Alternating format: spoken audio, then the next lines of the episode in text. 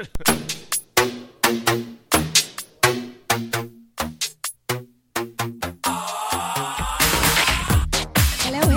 Thank you for joining us for Be Our Geek, where everyone is a geek about something. I am Michelle, and I'm very happy to be here talking to you about what is going on in our pop culture landscape through our geek lens. And I am joined normally by my good friend Jaden Satia. Jaden is off gallivanting, and we are doing a special broadcast today from Console Room 2019. So joining me today for Be Our Geek, two Console Room veterans and also friends of Be Our Geek, some returning visiting guests. We will start down at the end of the table. Our good friend, award-winning illustrator, comic book fan, Doctor Who expert, our good friend Christopher Jones. Hello, Christopher. Hello. Christopher, you need to scoot up on that microphone for me. Fine. Thank you very much. I would like that. You can make it taller if you like. Excellent. As well. So, Christopher, we appreciate you joining us. Also, you know, we have another fan and friend of the show, Be Our Geek, who is with us as well. He is a man of very many talents, very many names. Lots of opportunities. We'll have to give out about 3 websites is what we'll end up having to do during this episode. Mr. Taylor Cisco. Hello, Taylor. Hi, Sharon. How's it going? It's going really well. And you are, for all of the people who are listening to us out there, I want to let them know that you are wearing a costume today. What is this? What is this that you have on? Most powerful man in Westeros. Cosplaying as George R.R. Martin. Okay. Game of Thrones fame, infamy. You look like you've been doing the Atkins diet as Mr. Martin. Oh, I mean, winter's here, so it's a lot harder to get all those yummy butter beans. I don't actually read Game. I'm outing myself now as a fake geek. I only watch part of Game of Thrones episodes and piece the rest together through wikis and conversations. But I know more. No one knows. I guess I just outed myself, but no one can tell that I'm only a casual GOT fan. But I think it's interesting that you would then volunteer for a panel and still talk about it, even though you're not really a big fan of the show. That part, I think, is a little sketch. I will tell you, as your friend, I think it's a little sketchy that you do that. Well, that's the best way to learn, is from people who know more than you. Well, thank you to both of you gentlemen for joining us, because I know that you are both quite busy. You have a lot of projects that are going on. Like Christopher, I know that you were working on, you were like all the way like neck deep in Titans land. How deep are we? Well, this was Young Justice Week. And okay. I capped it off by coming to a Doctor Who convention. So for anyone who doesn't know, I drew the tie-in comic for the animated series Young Justice. That was coming out during the original 2-season run of the show, and have spent the 5 years since season 2 ended helping campaign for the return of the show and trying to support those efforts, and then trumpeting for and preparing for and cheerleading for the return of the show now that it has been brought back to life by the new DC Universe streaming platform. And we were given an opportunity, Greg Weisman being one of the 2 producers of the show and the writer I worked with on the comic. We did a new 20-page comic installment that is set between seasons 2 and 3. And this week, part 1 of that came out on the DC Universe streaming platform on Wednesday. Part 2 came out on Thursday. Thursday morning at 8 a.m., the first 3 episodes of Young Justice Outsiders premiered, and I binge-watched those and then drove to a Doctor Who convention. Congratulations. We're very happy. That's the whirlwind my last several days have been. Well, I know from speaking to you previously that you were kind of in limbo for a while, you know, just kind of going, okay, can we push this project along? When is it going to launch? How do I fit it into my schedule? Because you had other projects you were working on. Well, so during the time that people were fans desperately wanted the show to return.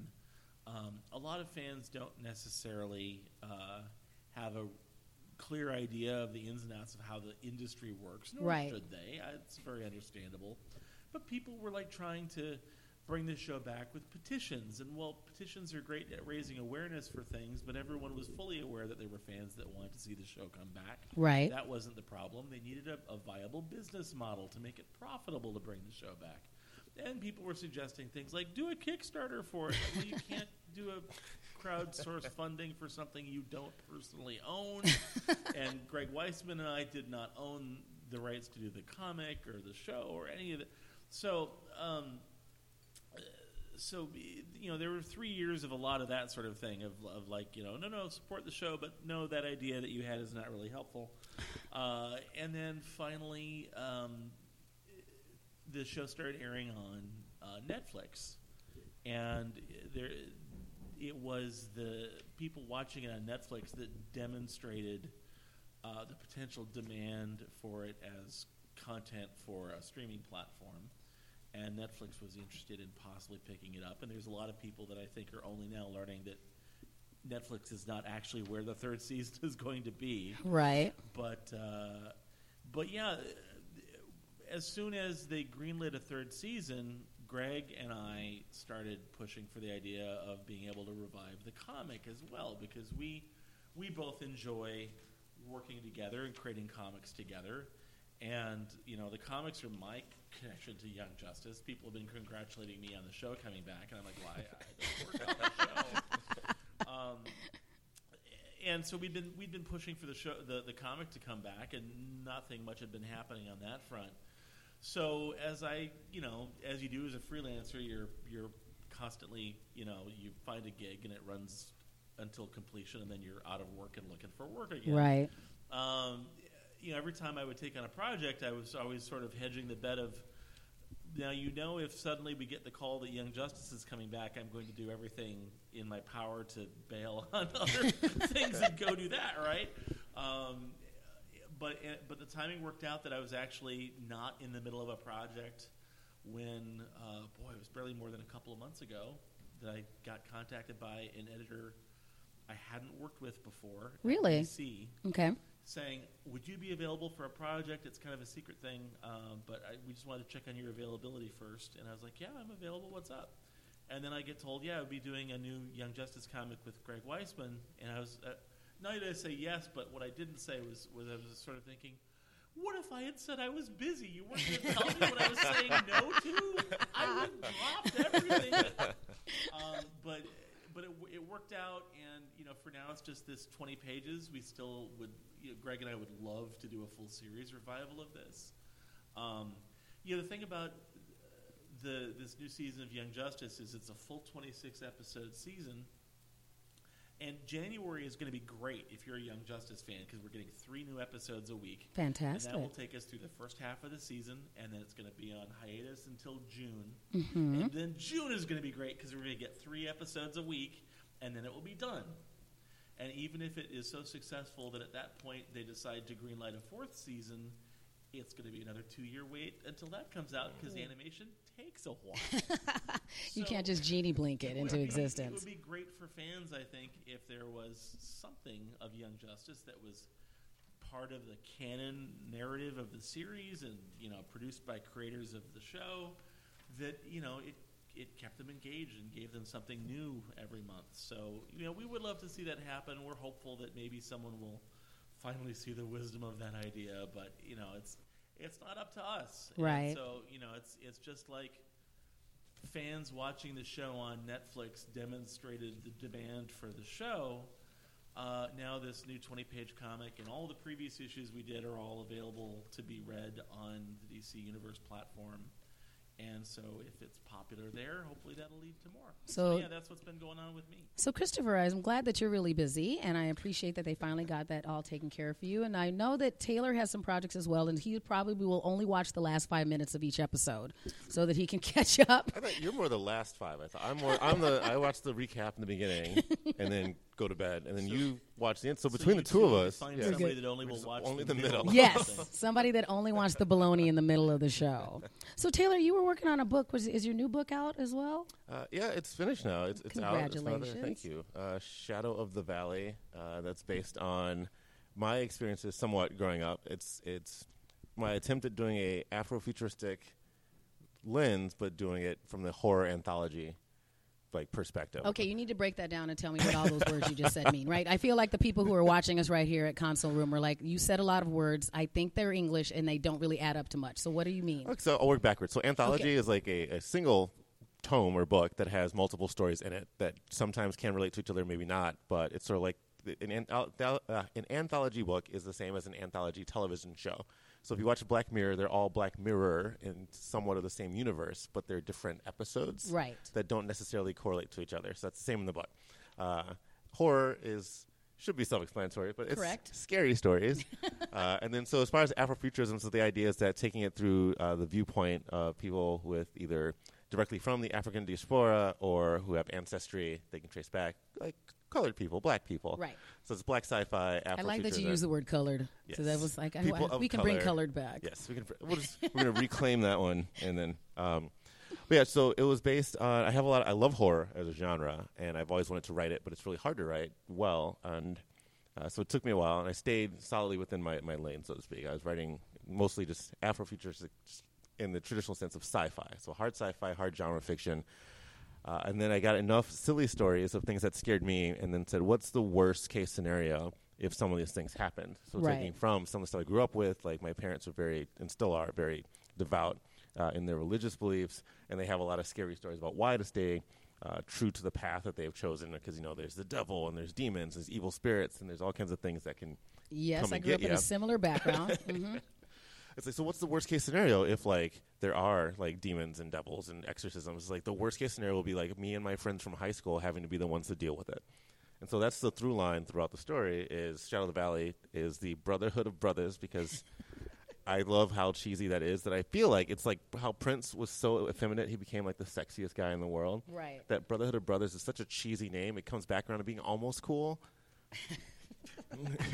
It just loops, it laps itself. It's like, that's so silly, but it's okay. And so, yeah, I released it. It's kind of okay. It's selling all right. I don't know when to get too deep into that because I'm not really plugging it. Right. But, yeah, it was fun to write. Okay. Because the characters wrote themselves. So I literally just wrote down my little 4- to 6-man crew that I kind of ran around with in high school and then assigned them character names. And then when I came up with the story, I was like, well, so these characters, so I was like, okay, what would my buddy Nick do in this situation? What would Jesse be doing? How would they react to it? And some of the dialogue is stuff that we actually used to talk about. Like, Nicky is a good guy, so I won't say his last name, but he had a lot of fun with recreational pharmaceuticals back in the day. So he wasn't always, the sharpest knife in the crayon box kind of thing. Keeping knives in. Well, exactly. So that's a Nicky thing.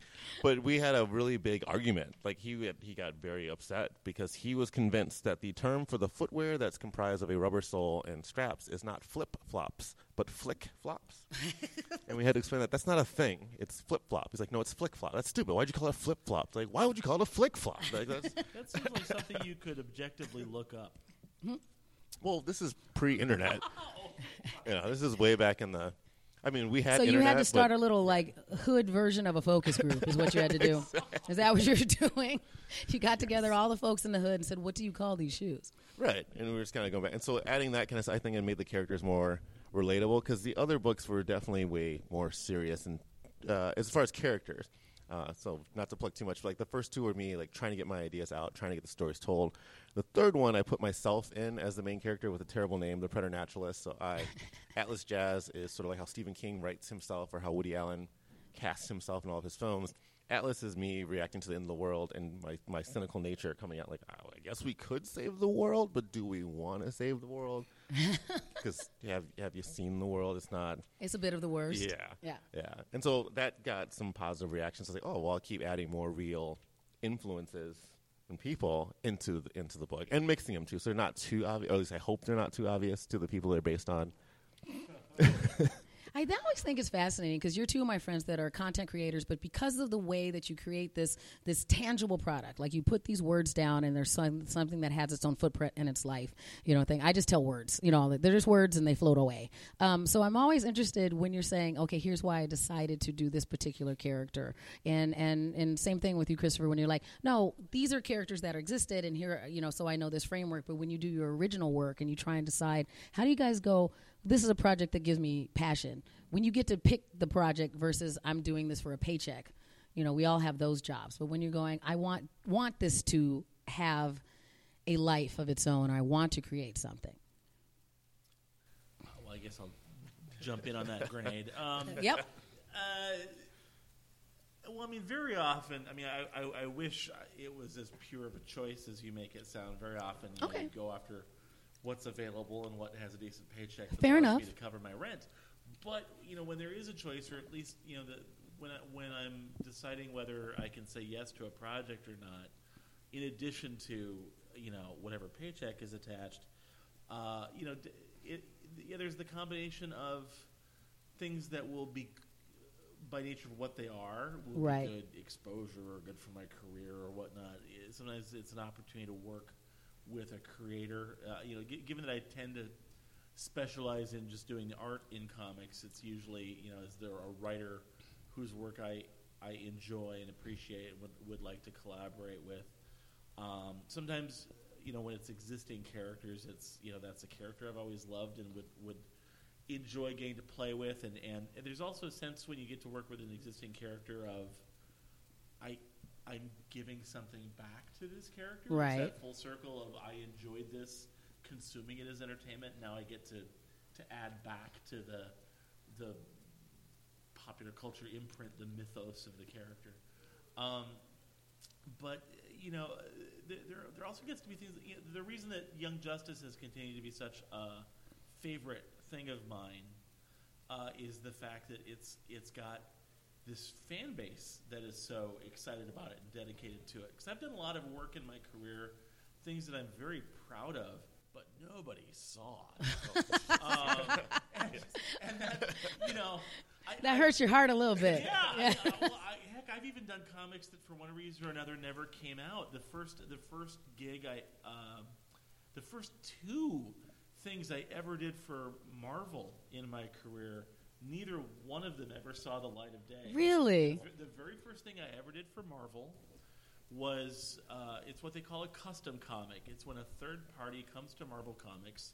In this case, it was the Department of Energy. Okay. And it said, we want a comic as part of this educational campaign we're doing, and we want it to feature Iron Man. Okay. And we have all these talking points about renewable energy that we want to cover.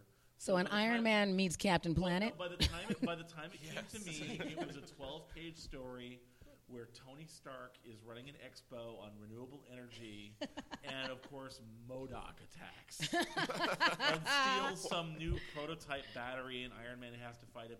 But in the course of it, they talk about reasons for renewable energy and why we're pursuing it, and some of the areas of technology that we're looking at, and all that stuff, and that's great. And I drew it, and I got paid. And to my knowledge, they never produced this book for whatever reason. And you know, I would mention it to friends, and they're like, "But you got paid, right?" I'm like, "Well, yeah. I'd be a lot more upset if I hadn't gotten paid." But right. When you do, when you create a piece of art, you want it to reach an audience, right? It's very unsatisfying if that part doesn't happen. If it's just sitting someplace. And, you know, the next thing was a Spider-Man story that it was for an all-ages Spider-Man book that Marvel was doing at the time. And it was created as an inventory story. An inventory story is when they like to create an extra story, just sort of put on a shelf. So if they're having deadline issues, they can just schedule, you know, they'll take this completed story off the shelf, insert it into the schedule, and it buys the regular creative team a month back in their deadline schedule. So when you do an inventory thing like that, do you know that it might not get published? Well, I mean, I knew it was an inventory story, so I knew it wouldn't get published right away. Usually things like that get used eventually because they've paid for them already. Gotcha. Mm-hmm.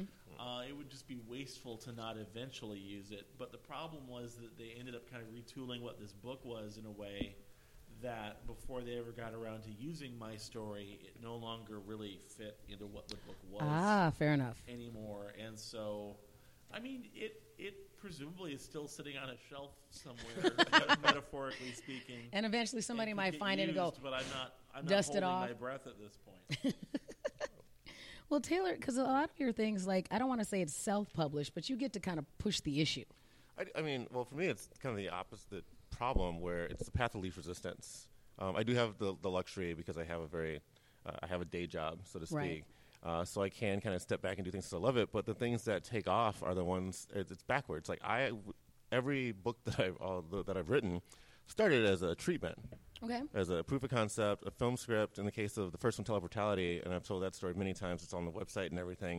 I mean, that took 13 years to become a book because for that previous decade, that was originally, it was a film, And then it turned into a treatment for a series, and it turned into a pilot script, and then I was pitching around a few networks.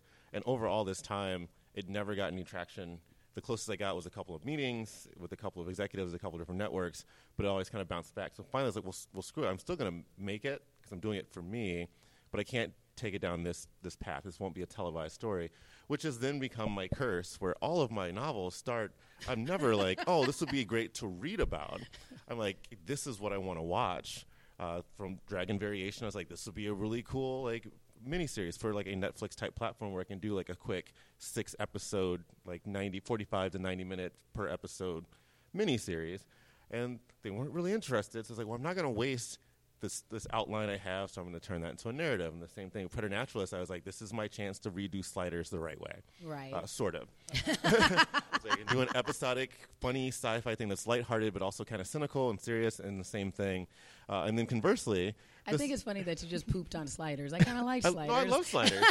That's why I want to do it the right way. Sorry to all the Sliders fans in the audience. We're all like so butthurt now because you just pooped on them like that. And then it's the backwards. And that's how Taylor is. He likes side eyes and like hates just a little bit. Like I'm like, did you just drop a little hate nugget on something? Everybody Sliders. Who knows you just looked at him like that. That is very Taylor Cisco. He will just drop like just a touch of like a bouillon cube of hate on something and then move on like he didn't just hate on it. I do love Sliders. That was not the intent.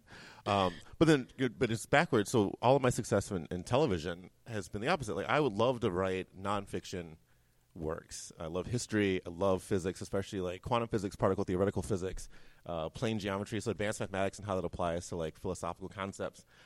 That's the stuff that no one is interested in me writing. But then I pitch nonfiction shows, and then they get picked up. Gotcha. I mean, the reason why Dinner Time's on the air now is because Amazon Studios and I went back and forth for about 7 years. And everything I sent, they always had the same response. So like, oh, well, that sounds cool, but what else do you have? Which is the way the network's saying, like, you know, F you. Like, we don't want it. Like, oh, that's nice. That's nice. What else do you have? And then finally, with Dinner Time, was just, again, it was an idea that would have been a great book. That I said, well, let me see what Amazon thinks just in case, and then boom. Or even going back like further in my television career, things like Twin Cities Live and all those other programs, Crime Watch and on the Move and stuff like that. Yeah, those were really like kind of, I won't say they're throwaways because they're decent programs. I stand behind my work. I'm proud of it, but they definitely were surprises. It's like everyone wants my nonfiction television content. No one wants my fiction television content. And you're like, boo. And then the 2 nonfiction books I've written are kind of like collecting dust on the virtual shelf because those sales are significantly higher for all the speculative fiction, Afrofiction stuff. And it's like, these are great movies. This is okay TV, but it'll be a great book. We should swap them. But the network's like, no, you gotta. So it's a weird. I mean, I'm still happy that it's out there because it's definitely a position that I know a lot of people, and I sound ungrateful. Which is not the case. I know a lot of people are trying to get their content on the air or in print or whatever. So I'm happy that I'm able to get that far. At least it is just a little oddly bittersweet and very confusing. Right. Where I'm like, I thought I know what I'm good at, but maybe I don't know. So the path of least resistance, though, is that's the satisfaction. Well, we're here at Console Room 2019, and I thank you both because I am here because of the 2 of you had reminded me that I should do that this year. So I just want to know, since we are on the we're doing this recording on the final day.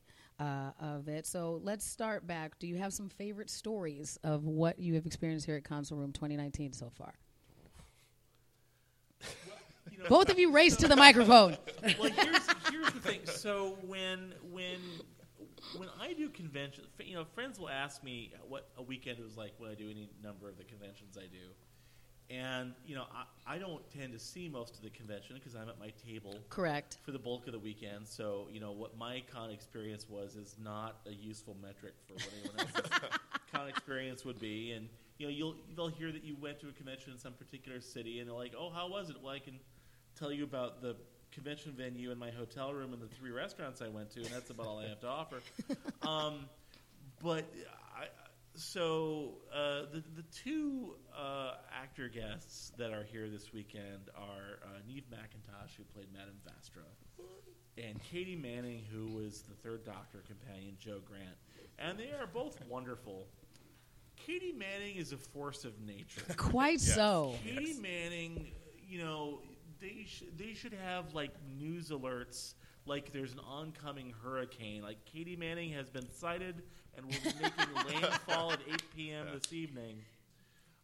And she's like 72 now, and as a woman, she gives me breath. I'm all like, that is the goal. That's what I want to be when I'm 72. I want to walk in a room and have everybody go, obviously, we need more oxygen in this room because I took up what there was here. Oh. And like, she's a fantastic person. As a guy, I feel that way. The most memorable incident moment that I've had so far this year is I was sitting in the lobby talking to some friends after opening ceremony on Friday, and I had just met and had a chance to chat with Katy Manning briefly at opening ceremony, and she left the hotel briefly. I'm not sure if it was to get dinner or what exactly, but as I'm sitting there talking to friends in the lobby, Katy walks back in and sees me and walks straight towards me.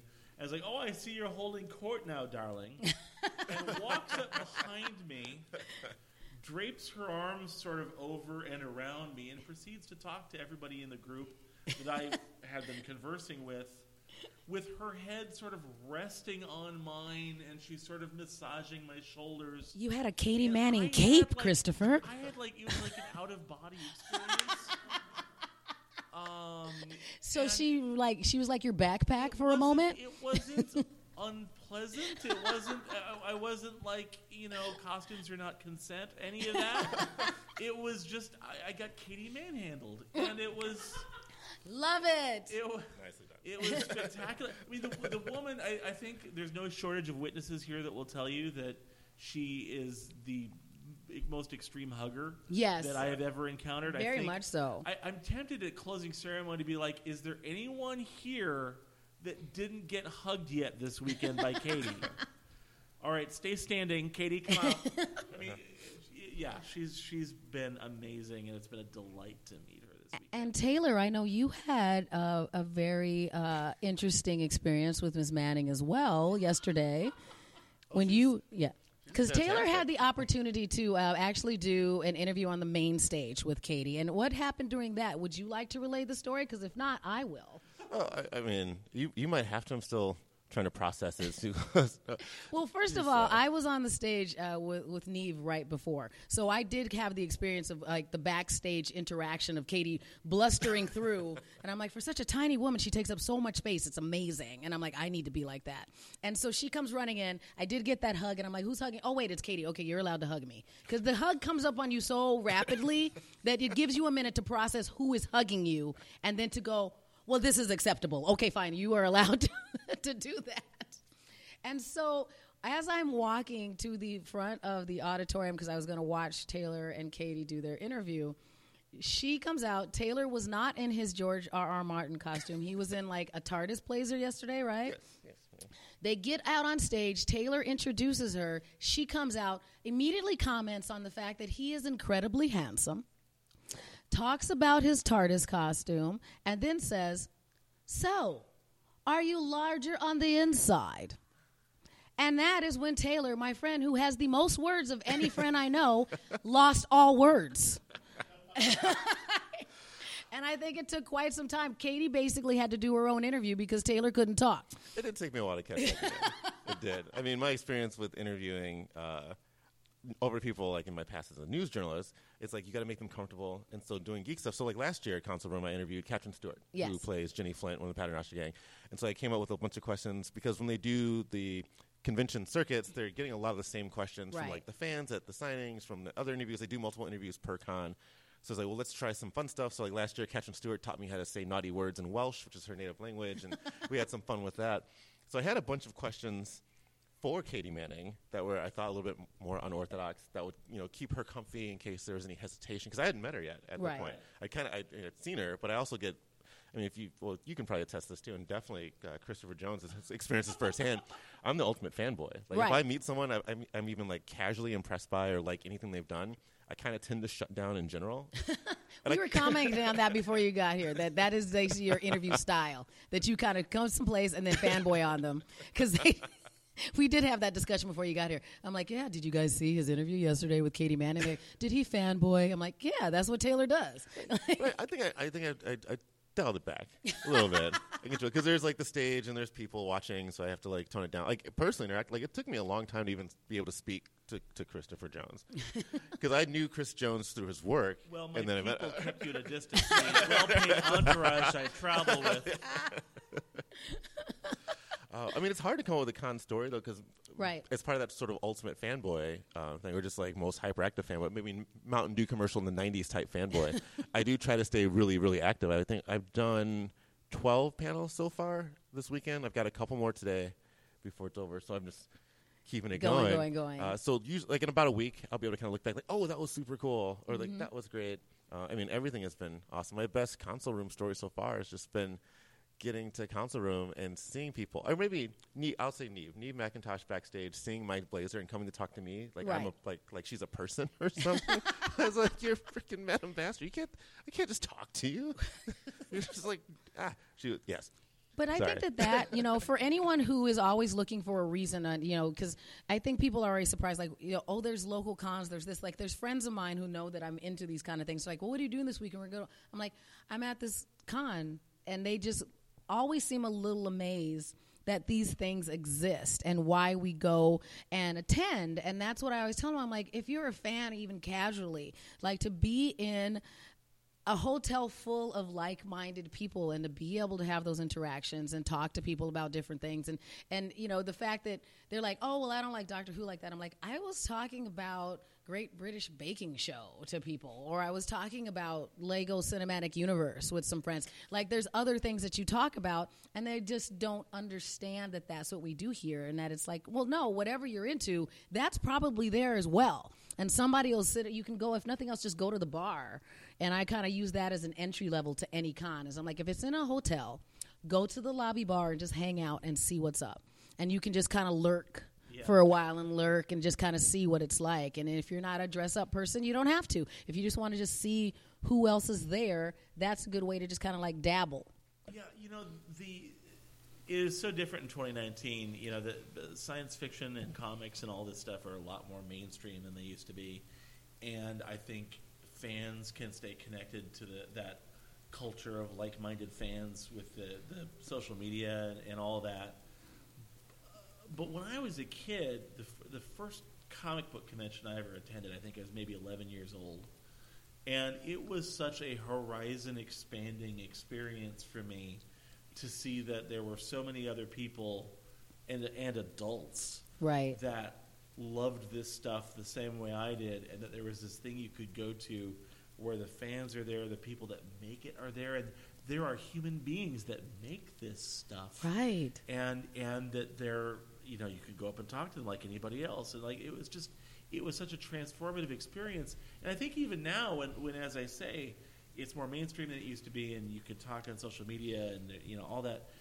But there is something about taking that to the immersive level. That correct. Is a convention. That's fantastic to say it that way, yeah. Because you can build, I agree with you, because we're the same age where it's about, you know, before if you wanted to build that community, all you had were cons. And now you can find it online and find more like-minded people and have that interaction there. But it's still not the same as coming here and going, wait, there's more of me. And seeing it, you know, and knowing that we are all, you know, the diversity that you see it in. And it's like, oh, you know, every shape, size, age, you know, gender is here, you know, and going, we're all, but our commonalities are because we want to talk about these things that are important to us. Well, you used to hear more about fan clubs. Right.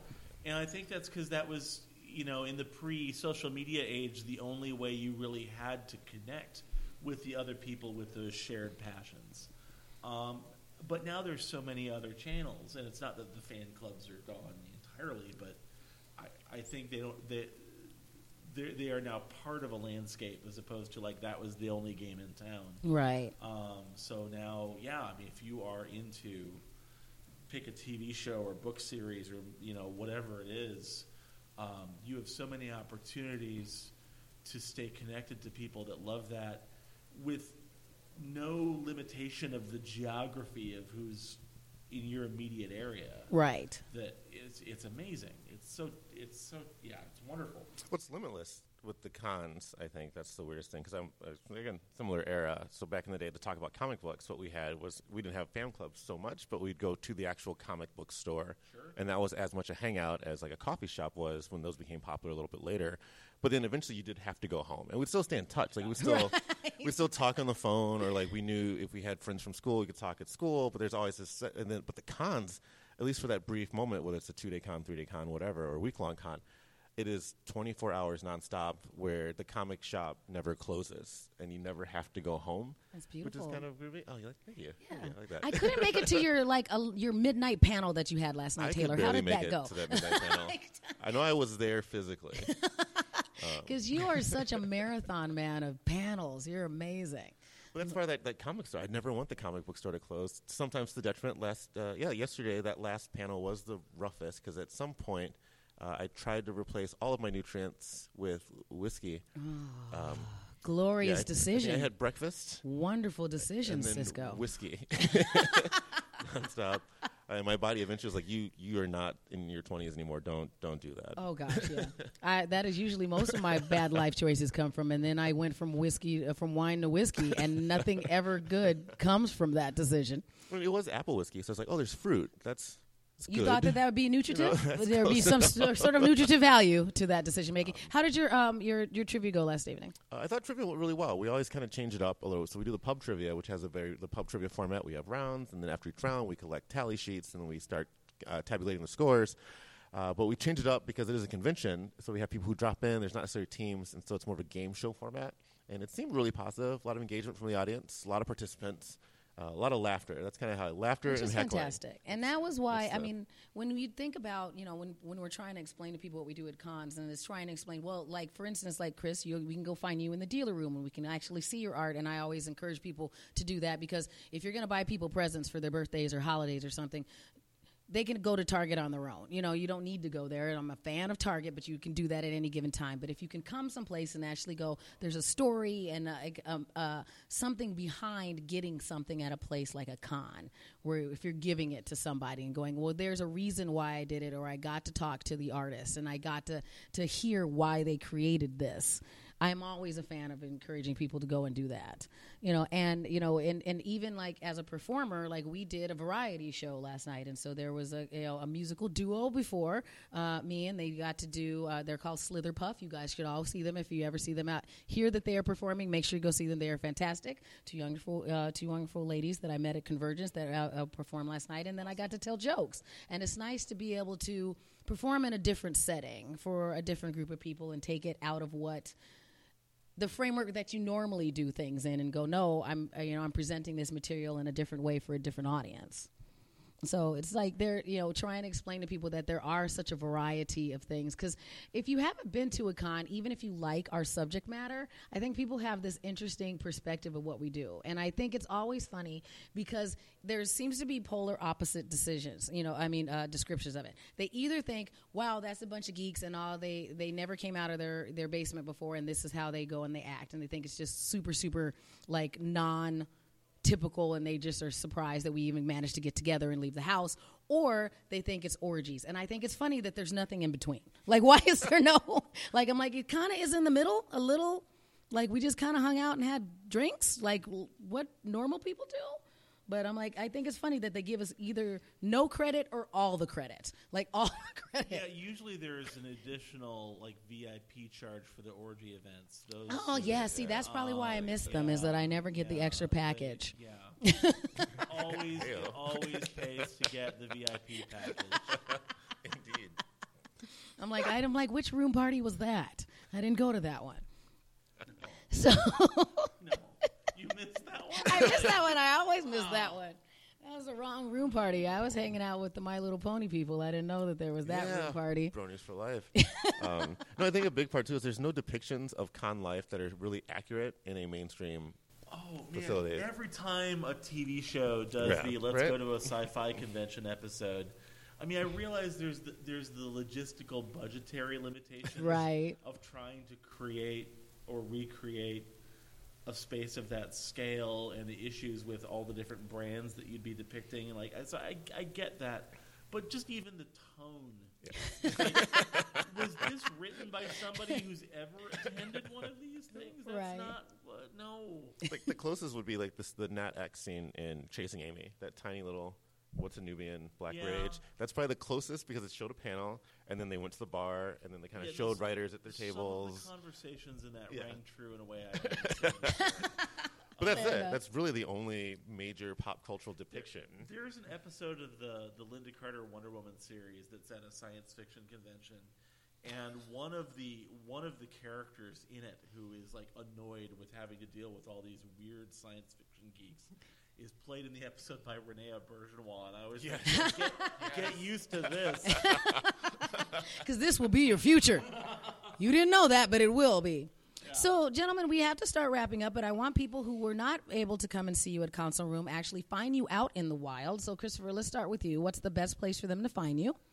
Well, if you go to my website, which is ChristopherJonesArt.com, not only do I post there when I remember to, but more importantly, it has links to all my other social media. I'm on Facebook, Twitter, Tumblr, Instagram, and it has a list of my upcoming convention appearances. I'm going to be at Emerald City Comic Con and C2E2 in Chicago, and Convergence here in July, and later in the year New York Comic Con, and a bunch of others. So you can find that all there. Wonderful. And Mr. Cisco, which of your 75 projects and websites would you like to talk about first? I got to narrow it down. It's really just two. Okay, it's only two now. Yeah, okay. It's just two. Like I try to keep them separate. So tctrek.com, tctrektrivia.com. It has all the information about our monthly pub trivia. So we have TC Trek Trivia, which is all things Star Trek on the second Wednesday, and Wibbly Wobbly Wednesdays, which is everything Doctor Who every month at the Driftwood Char Bar. That's just tctrektrivia.com. And the other one is BLKINTL, or Black Intellectual, but BLKINTL.com. That has all my work as far as like the books that I've done, where I'm doing readings and appearances. And then from that, you can link to and find my production studio and find out about Dinner Time, which airs on Amazon Prime Video. If you have Prime, it's free. It's a pretty groovy show. But you can find all that information at BLKINTL. And is your band doing anything anytime soon? Yeah, we're getting ready. We're getting ready to record our next EP. Nice. For anybody who's not familiar, Mr. Cisco also has a band. He is our Minneapolis version of Hootie and the Blowfish. It's fantastic. Absolutely. And you should always look at his website because I agree with Katie that he is a good-looking gentleman. He is. But he looks super swole in all of the photos that he has there. I'm all like, you lift a lot and eat nothing but chicken breasts right before you do the photo shoot and then make all your other bandmates look tiny. Photoshop is a wonderful thing. Never underestimate the power of posts. And you can always find information about us by going to Be Our Geek on Facebook, Twitter, and Instagram. We post all of that information. We also encourage you to like us on iTunes. And if you have any suggestions, a good way to get a hold of us is through social media. If you have any suggestions on who should be our guest geeks, we are always looking for information and other people who want to come on and share what it is that makes them squee. And so I am Miss Shannon. I appreciate Chris Jones and Taylor Cisco for joining us here in our Console Room 2019 edition of Be Our Geek. And of course, gentlemen, I will make sure that I bug you quite often. You will be on again, right? Oh, yeah. Absolutely. All right. Well, we appreciate everybody for listening to us, and we will be back next time. Thank you for being on Be Our Geek, where everyone is.